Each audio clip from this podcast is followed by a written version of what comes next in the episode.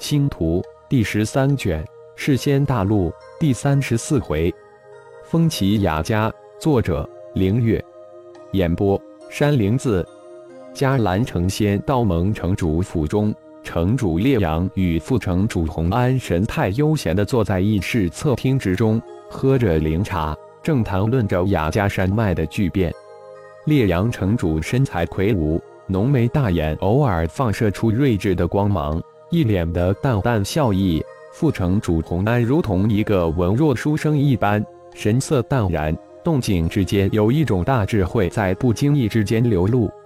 城主，胡狼那边差不多也应该有动作了，我们这边是该如何应对？喝了一口茶，轻轻的放下茶杯，洪安淡淡的说道：“还真令人意外啊，没想到。”雅家山脉最后居然被大老粗一样的太古统一了，而且不仅将雅仙城的暗中与雅仙城有来往的九头、血藤两位地仙高级的大高手灭杀了，还将雅仙城的暗探全清了。现在的太古已经看不透了。虽然雅家山脉巨变的大体情况都了解，但具体发生的事情细节却一点都不知道。我怀疑是否是太一交暗中控制了太古，否则太古不可能突然崛起。我已经让几个依附我们的修仙家族深入探查，相信近期会有消息传回。红湾眉头微微一皱，对烈阳城主道：“他还真不相信太古能有此能力大翻盘，这中间一定有他们不知道的内情发生。我准备亲自去一趟。”一定要将事情的真相查清楚，顺便会一会已经参悟出领域的太古。如果时机准许，我不介意灭了他。雅加山脉最好保持原样。烈阳城主轻松的话语之间露出阴森仕途之意，但却还是一脸的笑意。以城主的仙高阶稳压太古一筹，至于太古的金光神力域，相信城主绝对能轻易碾压了。红湾小小的拍了一下马屁的同时，又试探了一下。早有传闻，烈阳城主已参悟出领域，只是一真没能亲眼目睹。雅加山脉太乙教议事大殿之中，太乙第一次真正意义上主持太乙教大会。高坐议事大殿上首的太乙，虽然如普通人一样，但却自有一股无上的威严散发出来。四大荒主并列左右。下手两边，太古、天翼虎、毒怀、雷暴、猎猴、金牛、雪雕七人也已化为半人半兽的兽修第二形态，分坐两边。不过，今天魔灵的分身又多了一个幻鼠，这可是遵照太一的吩咐，否则以幻鼠如此低阶战力，且还只是一个普通的灵兽，魔灵绝对不会浪费一个自己的本源灵魂。魔灵化身很是佩服本尊的眼力，没想到这样一个不起眼的灵兽幻术，居然能够得到虚空神殿的传承灵种，厉害！魔灵相信，得到了虚空神殿传承的幻术，在辅助以大量的仙石、仙晶修炼，进展绝对一日千里。清除了雅仙城市仙盟的暗探。又有意将太一教的事情通过迦兰城附属修仙家族传出去，已经有一段时间了。想来胡狼、烈阳这两大城主很快就会有行动了，也正是检验我太一教这一段时间修炼成果的时候。雅仙城、迦兰城这两城太一教要了。太一平静的声音之中透出几丝杀伐之气，教主。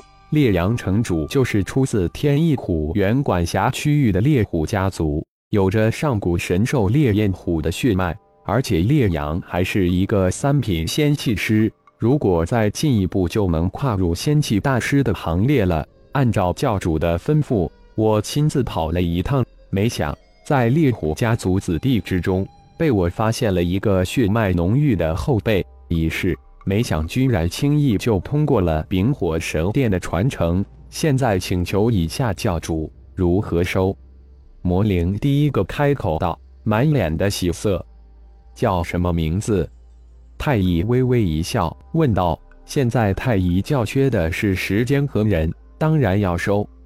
烈火才十二岁，已经有仙童一阶的修为。魔灵回答道：“仙童一阶，嗯，很不错。在世仙大陆人仙之境之前，只有三阶九级，分别是仙童、仙士、仙位，又各有三级。如果与修真界相比，仙童相当于合体之境，起点比起修真界高出太多了。炎龙家族、火凤家族怎么样？”太乙又问道。这三大修仙家族是雅加山脉外围十数家族之中最大的三个家族，也是最有血脉潜力的家族，而且都是炼器家族。太乙自然不会放过。都去过了，炎龙家族、火凤家族也都找到一个过得去的苗子，叫龙岩。火凤家的那个叫凤鹏，都不大，都勉强通过丙火神殿的传承。其他十几个家族我也暗中去了，但一个能通过神殿传承的都没有找到。神殿传承的要求太高了，不急。雅加山脉太小了，能通过神殿传承才能入我太乙教，这是最基本的界限。太乙教的弟子都必须是能统领一方的巨头。世仙大陆很大，会有弟子的。太乙轻笑着说道：“其实。”压加山脉中受修、妖修也可列入神殿传承考察之列。广撒网，总会有那么一二个能通过传承。小虫突然接口道：“小虫的提议不错，我们不妨将范围再扩大一些，将雅加山脉的千万灵兽也列进来。幻鼠就是举好的例子。”魔圣也开口了：“太乙教的确需要更多的弟子。”十几个神殿传承，现在还有几个神殿一个弟子都没有，光众宝收也不失为一个好办法。还有一个更好的办法，虽然神殿传承很困难，但得到神殿传承的也可以收徒，慢慢培养。太乙再次开口道：“只有这样，太乙教才能迅速壮大起来。”嗯，的确是好办法。殿下一众皆称好。魔灵、宇宙遨游诀都传给太古八人了吧？太乙突然记起此事，如是问道：“都传了，相信很快他们几个也能自然进入太一星海了。这样形势就无比灵活了。”魔灵应道：“行事方便灵活是其一，更重要的是在传承神殿修炼事半功倍。神殿之中直接可以吸收星力。”自然修炼起来就快很多了。这一切都是从太一星神诀中得到了。虽然太一修炼太一星神诀还很短暂，但太一星神诀还很不完善，而且浩然很清楚地感应到其中星光诀的影子。不过，却有一种博大精深的底温显露出来。太古，你们几个以后修炼之时，一定要化为兽人第二形态。这样太能修炼更快更有效。第一兽态的确不适合修炼神诀，想来你们这一段时间也应该感受到了。太乙笑着对太古几人说道：“嗯，的确如教主所言，第二兽人形态修炼起来比第一兽态快了何止一倍。而且第一兽态无法修炼出神殿传承领域，只能激发血脉领域。”太古将自己这一段时间修炼的经验及感受细说了一次，难怪我的清刃玉无法在第二兽人态展开。原来如此，天翼狐恍然大悟似的说道：“我的蛮力玉也是如此，还以为是第二兽人太不适合兽修呢。”雪雕，你呢？牛魔王金牛也接口道，又转过头来问了一下身边的雪雕。第一兽态的雪域，第二兽人态的玄阴癸水域，都在教主的指导下参悟出来。只怕我是第一个修炼出第二领域的吧？